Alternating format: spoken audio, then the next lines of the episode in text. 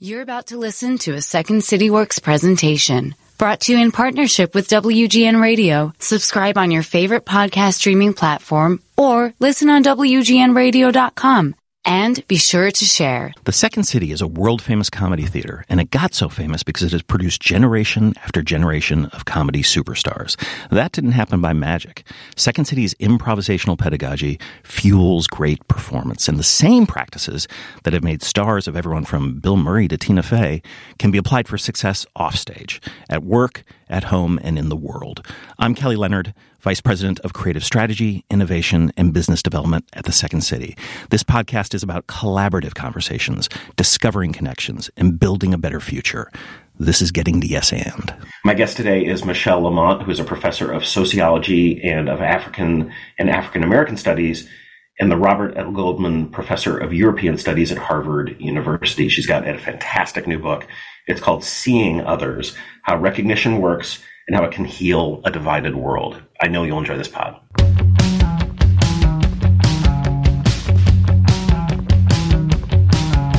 Days can be counted by the money spent. Today was just another letter left unsaid. Days can be counted by the time to rent. Tomorrow's just another like the one that comes next. The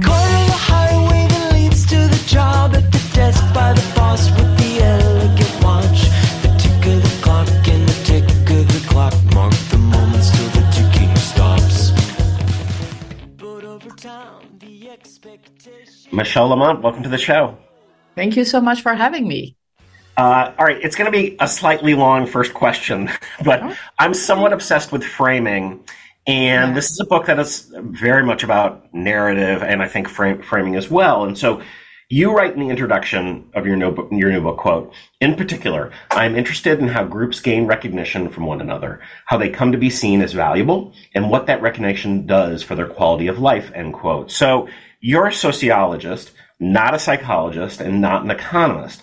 And that's pertinent to this topic because you also write, quote, psychologists tend to focus on what is happening inside the minds of individuals, while economists focus on material circumstances and the distribution of resources, end quote. So I guess my first question is what's different in this topic from a sociological perspective?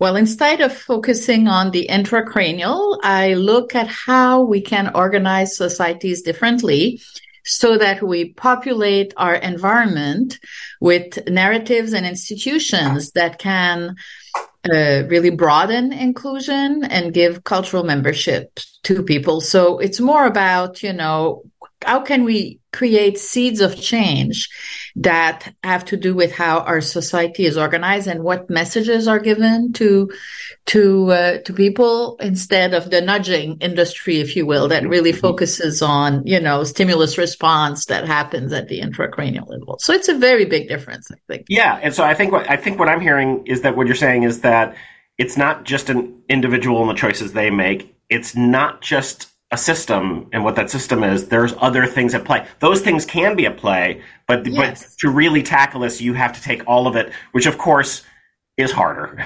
Yeah.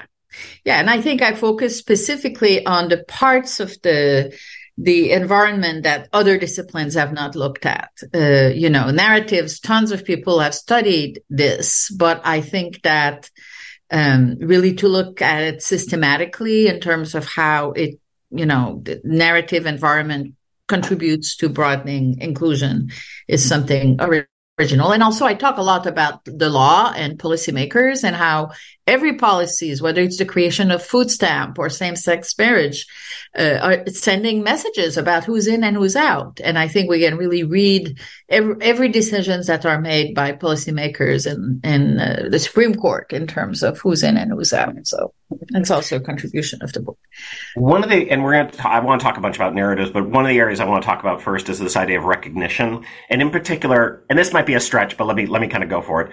My wife, who's a tenured professor of comedy, has a comedy theory, uh, and her, her three elements of, of comedy is all comedy has, uh, pain, element of pain, uh, element of distance, and an element of recognition. She Yeah. used to call that truth. She stopped calling it truth when she realized it didn't have to be true; it just had to be recognizable. So this is in the context of of comedy. And you Yeah. write in the, you write in the book, quote, I propose that we shift perspectives to make sense of the role that recognition plays in our lives. When I say recognition, I'm not talking about mere identification as when you recognize someone on the street. Rather, I mean seeing others and acknowledging people's existence and positive worth, actively making them visible and valued, reducing their marginalization, and opening, integrating them into a group, end quote. So this is, when you're talking about recognition, you are talking about big R recognition, I, I, I guess I'd. Exactly, exactly. I think in the book I say also it's not like I recognize this this is an apple, you know. It's not Which, which, which, yeah, in, in comedy, sometimes that is what's funny is like, oh, my dad behaves like that. yeah, You're- exactly. But you, you're move, you're moving beyond that, yeah. The, Yeah, and, yeah, which is, I guess, the seeing, right? Yeah. Yeah. And the term recognition is complicated because, you know, if you say, say defining someone as worthy, people understand what this means, but the word recognition itself is not as commonsensical. No. If you, you have to explain it, which is why the British edition of the book doesn't have the word recognition in the title. Oh, what does it have? It says uh, redefining worth instead. So, uh, Interesting. Yeah, the exact title is How to Redefine Worth in a Divided World. So they, they really made a very different, and the description of the book is somewhat different as well. So, well, that I, I mean, I imagine that's a good thing with regard to recognizing where you are. Different words mean different things, and and, Yes. the importance is getting across this idea. And this is the whole point, right? It's it's not so much the way what you say as the way of what you say the where the way someone else takes it. Exactly, Oh, exactly. that's fascinating. All right, so your experience, I, I want to talk a bit about your your othered experience because in many ways, as you point out, you you could be considered the least othered person in terms of where you work. Um, you're you're a, a white person. You work at Harvard. You know, could, could not be you know in, in, in some some senses more in, but you do have where where you grew up. So talk a bit about your your background.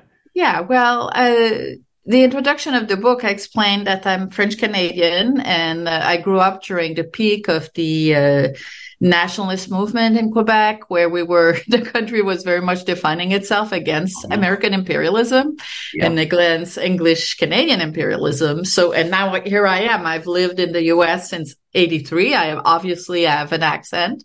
I raise kids who are American, but at the same time, I'm a leftist, so I'm not fully identified with an institution such as Harvard, which is very much perceived as extremely elitist and uh, pseudo meritocratic. But I teach, you know, I studied in France with a sociologist who really was a leading expert on denouncing meritocracy, you know, saying Mhm. a lot of the selection, what has is now becoming common sense in the US about, you know, meritocracy is not a thing because uh, upper middle class people have so much advantages at the starting point.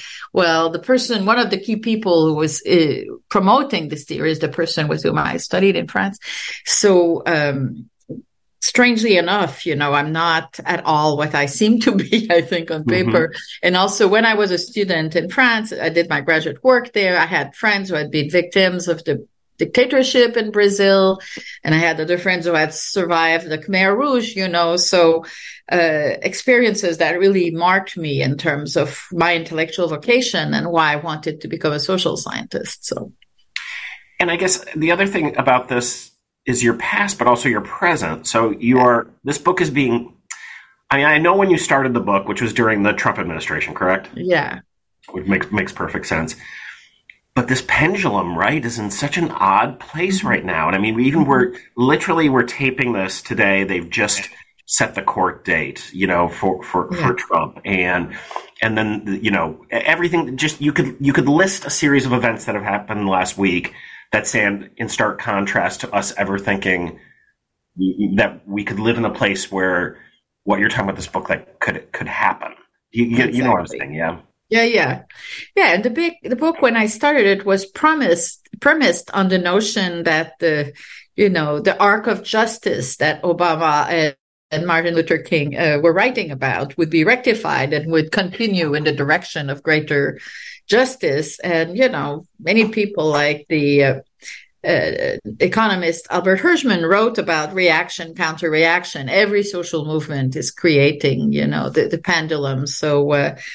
At the same time, I think things have improved, you know, in so many ways in terms of, you know, women's access to uh, the labor market. We can also, I think, read a lot of the changes in a very positive way. You know, LGBTQ rights, um, you know, the, the claims for pronouns and unisex bathrooms are also very much a sign of how much uh, queer people are now claiming membership and at the same time in many contexts getting them you know getting greater membership so i'm more on the hope side in part because i wrote a book on hope so um, yeah. Um, so there's some sort of staggering numbers in, in the first chapter. Um, you cite a Pew Foundation that from 1983 to 2016, the share of aggregate wealth going to upper income families increased from 60% to 79% while lower income families had only 4% of aggregate wealth, which was down from 7% in, in 1983. Um, the other thing that you mentioned, which is, goes to the narrative uh, idea, was a study that was done about American sitcoms totaling 68 years of television that found that 80% of the show's characters were upper, uh, upper middle class, while just 10% were working class. Of course, that means that even less were poor people. Mm-hmm. So I think the point how how can you make equal let's just say that something which you're unwilling to see mm-hmm. yeah and i think i'm so glad you're pointing to that piece of evidence because this is something that many people don't know mm-hmm. and it means that working class people never see positive representations of them uh, on on the mainstream media and all they see is glorification of rich people or glorification of professionals. And this really gets, I think I connect this directly with the opioid epidemic or, you know, death by despair. All we know about the ways in which uh, the working class has had a lot of problems thriving, you know, over, it's not been a story of, you know, thriving. It's been a story of steady decline for the last 50 years. So, uh, the, the first two books of the uh, first two chapters of the books are really downers because it explains not only the growing inequality, the figures you mentioned, but also the way in which a society that is so deeply organized around the celebration of professionals, college educated professionals and managers is constantly sending to others the notion that they are outside and that, you know, even if they don't have a college degree, no matter what they do, it's really, really difficult to feel worthy. So uh, impressing the the challenge that the majority, the vast majority of the population are facing, and I also mentioned the growing uh, spatial isolation of the upper middle class. So it's easy if you constantly live in an upper middle class environment to totally ignore the extent to which your life is different from the life of the vast majority because you know the figures are clear the extent to which uh, you know marriage schools, neighborhoods have become segregated on the basis of class over the last uh, four decades. It's it's extremely impressive the extent to which it's happened, and many Americans have no clue. So, yeah. Uh, during COVID, my son, my, uh, my, grown son, and I decided we went on this quest, and this is well before the uh, sitcom The Bear uh, aired, which was we were looking for the greatest Italian beef in Chicago. So we would we would like search on the internet, and then we go to these neighborhoods. and I realized maybe you know halfway through this journey, I'm like, what is it I'm experiencing? I'm like, oh, I am completely out of my bubble. I am yeah. I'm going to these you know places where there are lots of Trump voters, for example, which yes. I don't live near in where, where I'm in Chicago. Um, and, and, and, and every weekend we're going someplace different and it really changes you. Um, yes. and the, and the other thing that I, I thought was so interesting, you talk about this in the book, is how we as a culture have attached a moral or ethical failure to those people who are poor. Yeah. And I like, is this like, like from the Puritans on, or where, where, where does this come from? Because when you objectively stand away from it, it makes no sense. Mm-hmm. Yeah. Yeah, and it's I think what central to this is of course the American dream, the idea that yeah. anyone in this country has the opportunities to succeed, and that vision makes abstraction of what resources people have from birth, which are extremely unequal. And then also the notion of self-reliance, where I wrote a book titled The Dignity of Working Man, which is a very in-depth look into the life of working people in uh, Paris and New York. I, the interviews were done in the early 90s, and I show really the centrality of self reliance. You know, the workers I interviewed who lived in central New Jersey in, in, the New York suburbs in general were really going on and on about the sponges and how much they hate the sponges because their own identity is about working hard and paying their bills mm-hmm. and making sure that their kids stay out of trouble. So there's just, they would define themselves as survivors. So the enormous amount of efforts that they put into surviving means that they have really great deal of disgust with people who don't have the moral strength to do this. So the sad story of this book is that they very cl- quickly slide from making these moral boundaries, you know, mm-hmm. rejecting people because they're lazy or don't have moral character to also drawing boundaries toward the poor. And then often it slips from, I hate these people on welfare to, I hate these people, these black people on welfare. So you can really see how their self concept as hardworking people anchors the racism that some of them express, you know. Um, it's interesting. Chapter three, you talk about the concept of grit and even self care as failing to address the root mm-hmm. problem. And I and and I, I, get. I mean, a lot of people talk about grit in in, in my world, and, and I understand it, of course, to a yeah. certain extent. But I think what you're saying is that's a, there's a narrative that can easily be corrupted. Yeah. Yeah, because, you know, the concept of grit, as Angela Duckworth formulated it, is very much, you know, uh, an internal capacity to meet challenges. You know, it mm-hmm. also kind of downplays the uh, the environmental determinants. So instead, I promote this notion of social resilience, which is really how do you create a society that gives people the tools they need to be able to encounter. Uh, to deal with the challenges that come their way. So that's very different. You know, the idea we can engineer our society differently. Um, I thought it also interesting. You, you talk about moral tribalism, uh, and yeah. you say, "quote We know boundaries are changeable because we make them. They are created through a process that we all participate in." I really want to talk about this because the the moral tribe argument, like the left loves to talk about this, and and and I and I get why, right? I understand. I'm you know part of that group. I get why, but you bring up a really interesting point in terms of uh, it basically isn't our vision being limited by just thinking in that we're we're kind of doing the same thing. Yeah. Oh, absolutely. And and the people like Jonathan Haidt who are pushing tribalism, yep. they kind of presume a, an eternal human nature. And my point of departure is we have a lot of discourse on human nature, but people who write on human nature, I think, uh, are like archaeologists. You know, they have tiny bits of evidence from which they draw a very large conclusion. So if we make abstraction of the discourse of on human nature, we're left with nothing. We don't know what human nature is, and it's highly changeable. There are many periods in history where people were very generous toward those who were unlike them, and vice versa. So in another book, I really pushed the notion of groupness to understand what it what makes that some moments in history people are really sticking with their groups and unable to understand the other. This is highly variable.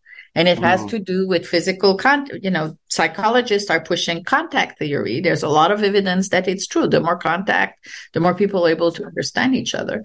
But it has to do also with spatial separation.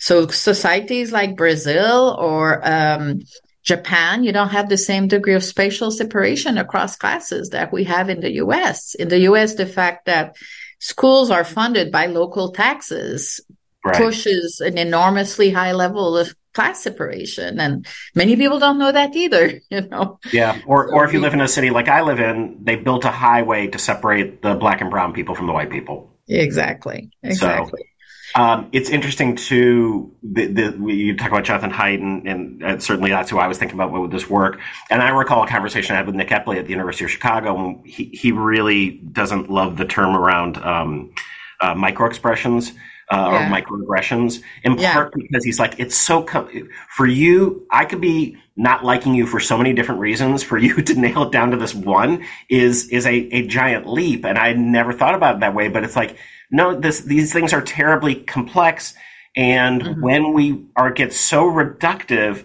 we're actually maybe ending up doing ourselves a disservice than a service with regard to yeah. the much larger goal that's going on here.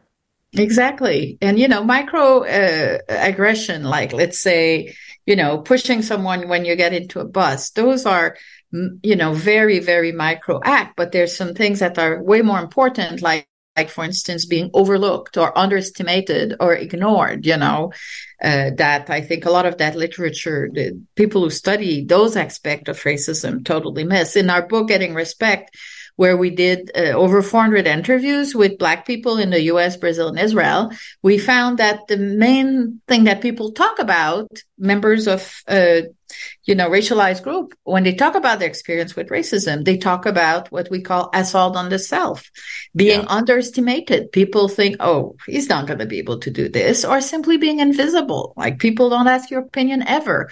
And this really adds to what epidemiologists talk about as the wear and tear you know of of racism like it gets under the skin and it has huge impact on your health and on your subjective well-being so um, mm, you know definitely. i think microaggression is an easy expression but it doesn't account for the complexity of what people experience i'd love there's there's some uh, phrases and, and, words that get tossed around uh, a lot these days, uh, and I'd love just to sort of get your POV on them. And you do talk about them in the book.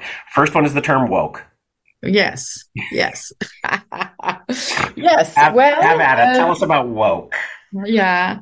Well, I discussed the term in the book by putting it in historical context and uh, in its first use, like uh, this uh, singer, uh, Badu, talked about it in terms of being aware of what's happening, you know, being vigilant to the forms of uh, uh, repression that black people were uh, you know victim of. So being tuned in if you will. And then of course at this point in history it's being appropriated as a way to denounce the snowflake the so-called snowflake demands for pronouns and toilets you know.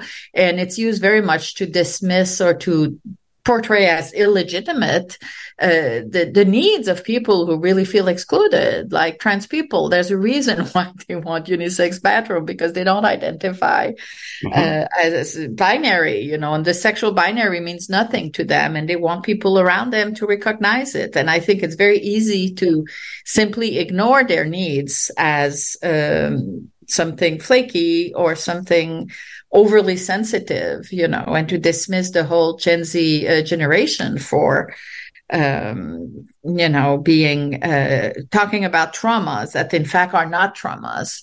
Mm-hmm. But can we tell Black people that being ignored or invisible is not a trauma. It's just being flaky to ask for attention. Well, it's easy to say that when you're in a position of, you know, power, just mm-hmm. as, you know, women, uh, I've suffered also from being silent in the background serving tea, you know. They could have been denounced equally for uh, asking too much. So it's not unusual that populations that have been marginalized are perceived as asking too much. So time will tell. You know, at the same time, we know since we have the 2024 presidential election looming, uh, that uh, more needs to be done in terms of getting on board, especially working class people who may be extremely impatient with, with woke culture.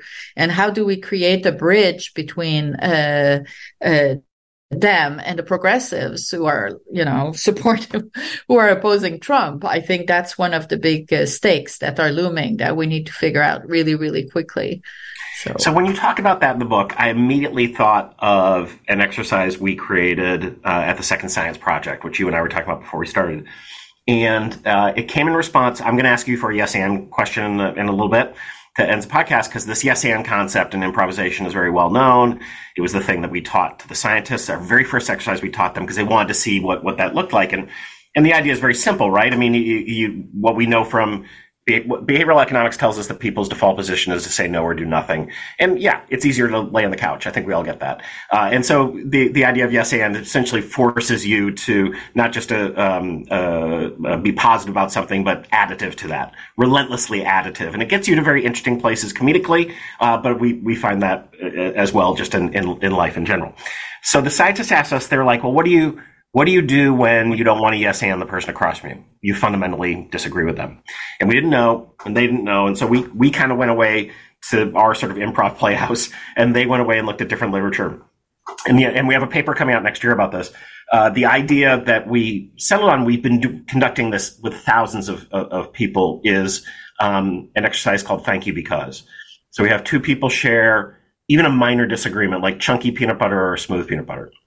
And mm-hmm. uh, we, we have them try to convince each other of it. And that gets you to the normal places of, of nothing. And then we ask the participants to use thank you because. So thank the person for the information they shared and find something, no matter how small, that you agree with in what they say. Mm-hmm. And what we've discovered is over time, they stay in the conversation longer. They find points of agreement. They're, they're more mm-hmm. interested in what's going on. The reason yeah. the, the reason the paper is taking so long is we decided to also study just one side doing the thank you because. I Still see. Works. Still works. Oh, okay. That's really interesting because one, my intuition as you describe this is to think, well, it's about recognition. If you mm-hmm. talk, you have to acknowledge yes. that the other has talk- another perspective. You have to keep talking. you have to keep talking. Yeah, yeah. And, and also, and, and, also the intent behind the talking. Like, so I think it's very hard to to say thank you. Yeah. Uh, and and and not sort of mean it or or have yeah. the or the for the other person and then that second part, which is kind of the yes and to it, right, is is, yeah. is that I'm going to take this one little step further and find yeah. find something. Uh, so what the, the the way when I have to teach this, the, what I have to say is when my daughter got sick, one of her best uh, friends' parents were anti-vax, and this uh-huh. is well before that became fashionable. Um, but you know, we didn't want to have conflict, and and so my my thank you because with them is I said thank you because you care for your girl so much you don't want her hurt by vaccines. I care for my girl so much I don't want her hurt by someone who's not vaccinated. The the important things we care about are girls. Yeah, yeah, exactly. And that was we were good. Like the kids FaceTime, they did other stuff. It was all, like it didn't. Yeah, they couldn't be in the same room together, but it didn't create this bigger sort of like issue. It yeah, didn't have to become a moral exactly. judgment of like I think you're wrong, and I do. Yeah. but but it became it, it didn't even become about that, and it's like oh that's a whole different thing that I don't think think people know is available to them. Yeah, exactly. Yeah, and the idea that we can coexist even if we disagree or we agree to disagree because we acknowledge as if we haven't been doing that forever. Yeah. yeah, I don't know. I mean, what do you, what is it? What like what?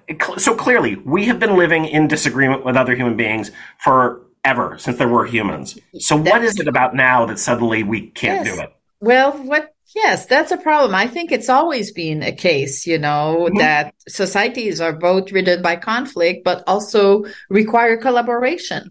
Yeah. And we've always had. And if you think of what a long term relationship is about, a marriage too, you know, yeah. I mean, you constantly negotiate and sometimes you dig in your heels and sometimes you decide to really be generous. And I think, um, you know, I mean, there's, I could mention the names of the sociological authors who who have really develop one or the other uh, face of the coin. But i think it's truly the yin and yang of social relationship. You know we need each other.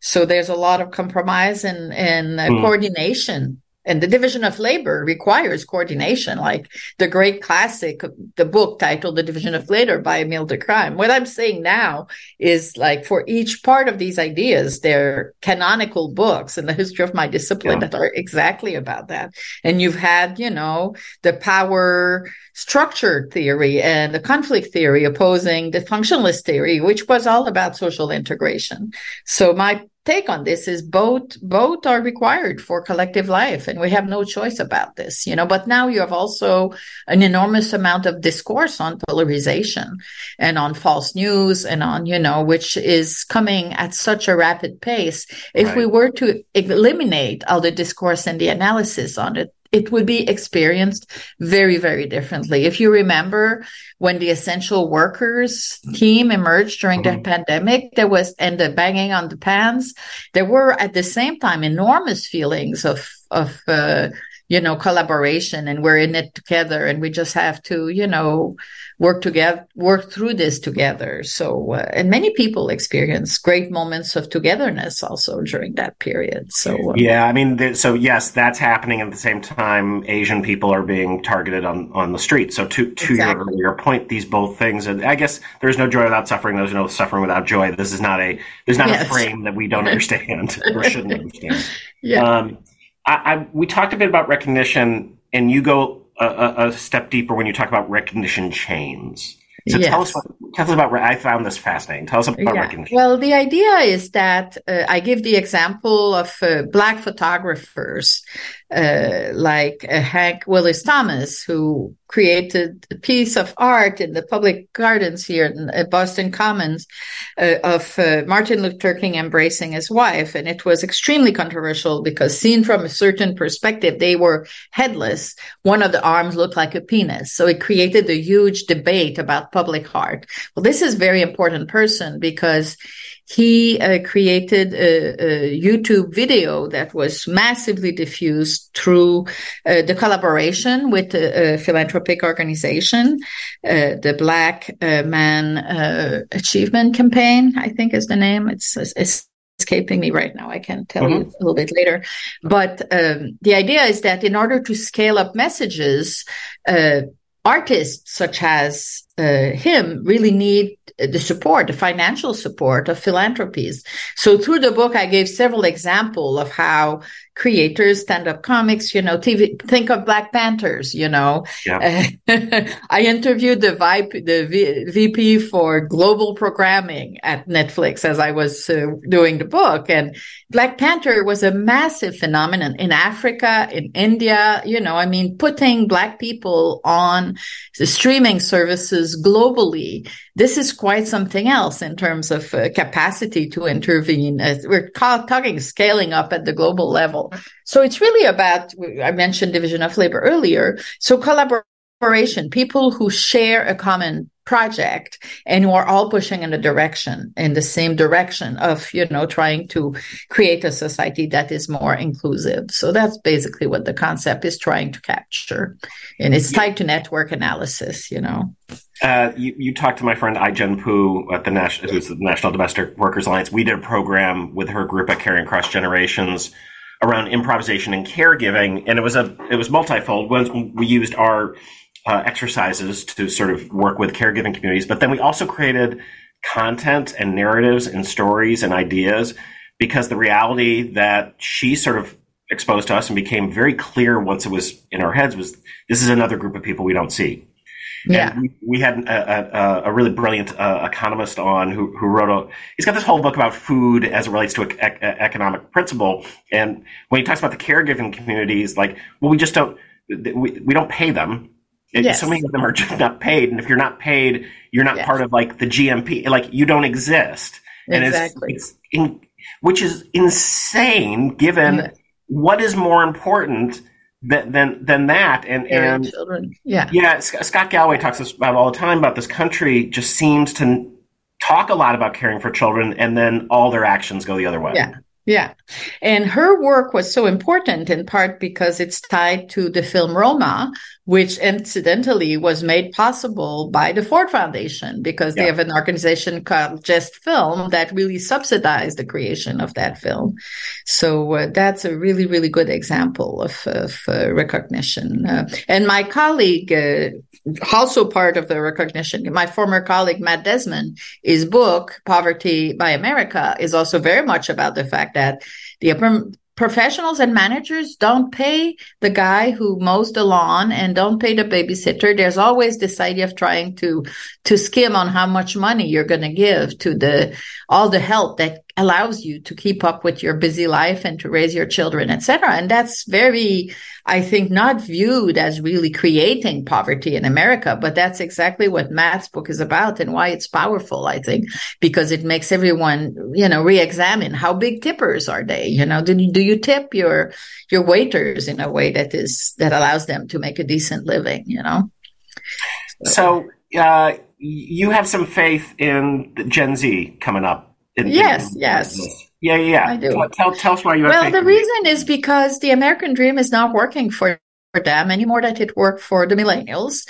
And I think, as we all know, the pandemic was really hard on them. Many of them have had mental health issues and their solution is to create the world they want to live in right now and not when they are 60. You know, they don't want to jump on uh, the uh, hedonistic treadmill of consumption and saying, I'm going to get a bigger house and a bigger car and a bigger bigger Peloton bike and that will make me happy later. Instead, they believe that living together in a more inclusive society in a more caring society, a less hierarchical society is how we're going to get happier. I'm not saying they all do this, but the, the we interviewed for the big uh, book 80 Gen Zs and they all uh, really uh, stress that they want a society that is more caring and they have this t-shirt that says be a kind human. So there are major themes in the way they approach their life and one of them is the idea of social inclusion. And they are very involved in politics too. So they're pushing it. A lot of the current revival of the work, workers uh, unionization push is tied to the involvement of Gen Zs. So uh, I, um, and they're also rejecting a lot, a life that's totally organized around work. And the ideal worker of the person who's going to work 60 hours a week for what you know? So they also embrace the the work life balance which is uh, i think a, a very good thing as well. So they're extremely critical of my generation, the boomers, because they thought we were, you know, hopeless workaholics who were really, many of them, they thought, many of us, they thought were in great need of psychological intervention. if you have any Gen Zs, you'll know what I'm talking about.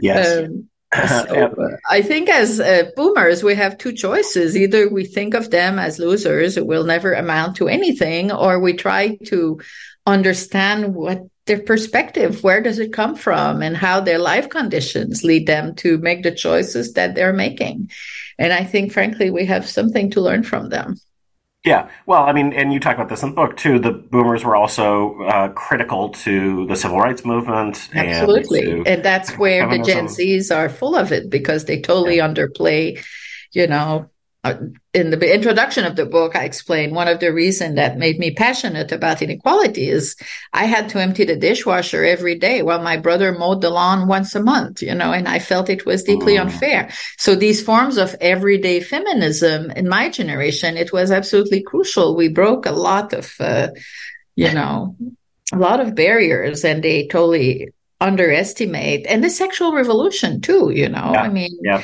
uh, my generation, I mean, it, it was really pre pre AIDS. You know, yeah. Uh, there were lots. Of, we lived our sexuality very differently than my parents' generation did. So they don't understand that. They're very ignorant of the past. Those Gen Zs. So it's it's interesting. I'm sitting here. That I had a conversation with my 25 year old who is in two weeks moving to Atlanta for eight months to work at a Shakespeare theater. He quit his mm. corporate job because he really wants to be an actor.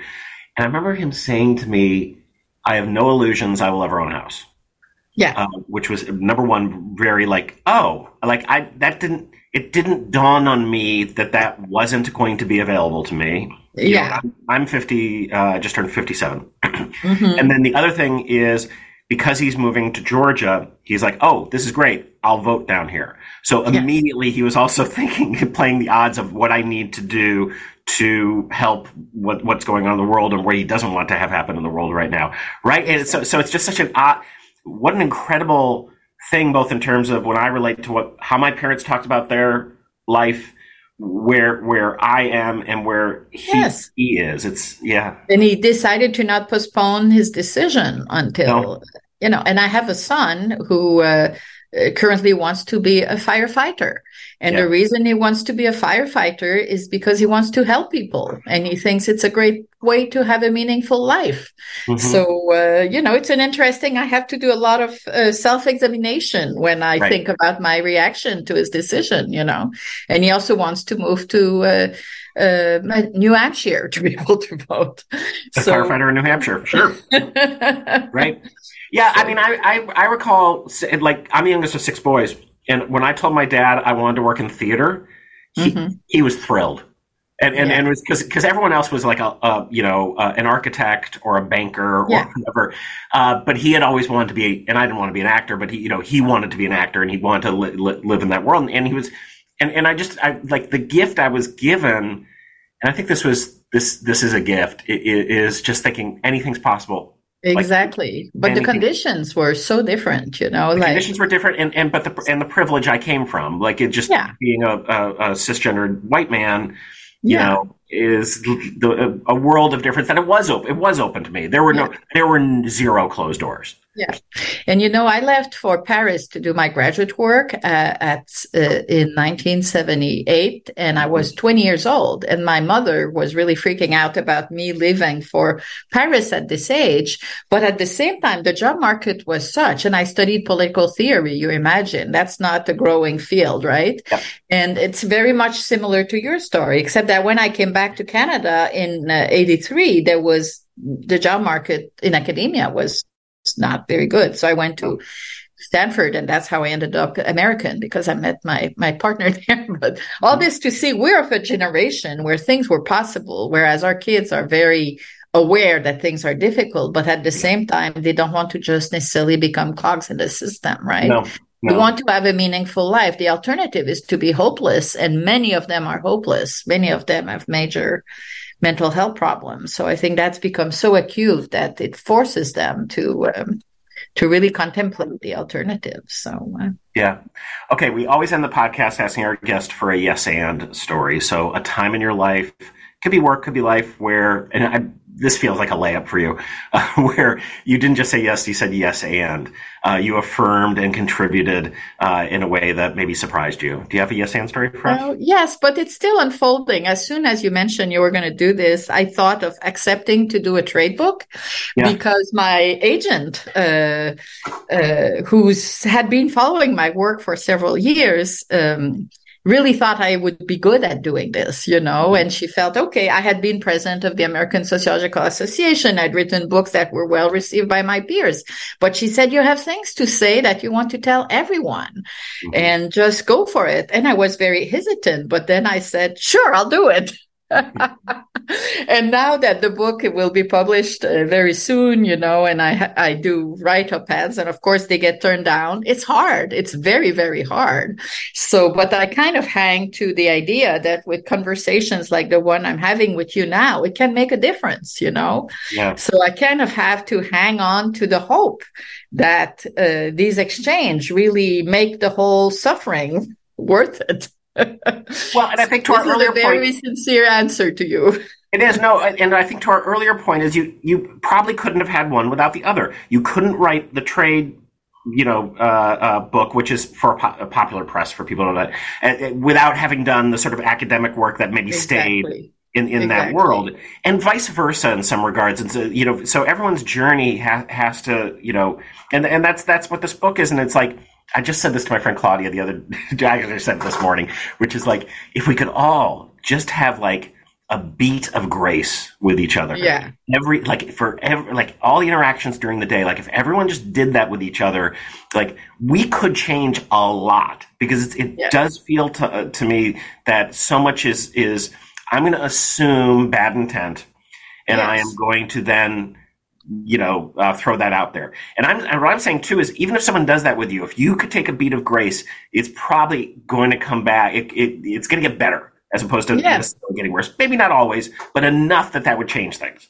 Oh, absolutely. Uh, driving in Boston would be very different. driving in Boston would. I have driven in Boston. You are a thousand percent correct. Oh my god.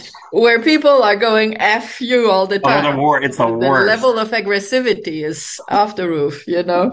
So uh, yes, at yes, least, at least your book is not trying to solve driving in Boston because I think that actually is impossible. Uh, the book is called "Seeing Others: How Recognition Works and How It Can Heal a Divided World." Michèle Lamont, thank you so much for coming on the podcast. It's my pleasure. Thank you so much for asking me. It's a treat. Getting to Yes And is produced by Second City Works and WGN Radio. Our editor is Iridian Fierro from WGN. We get support at the Second City from Colleen Fahey, Mike Farinaccio, and Emma Smith. The music you hear at the beginning and end of the show is by Jukebox the Ghost. For more information about the Second City, you can go to www.secondcity.com or you can email us directly at works at secondcity.com.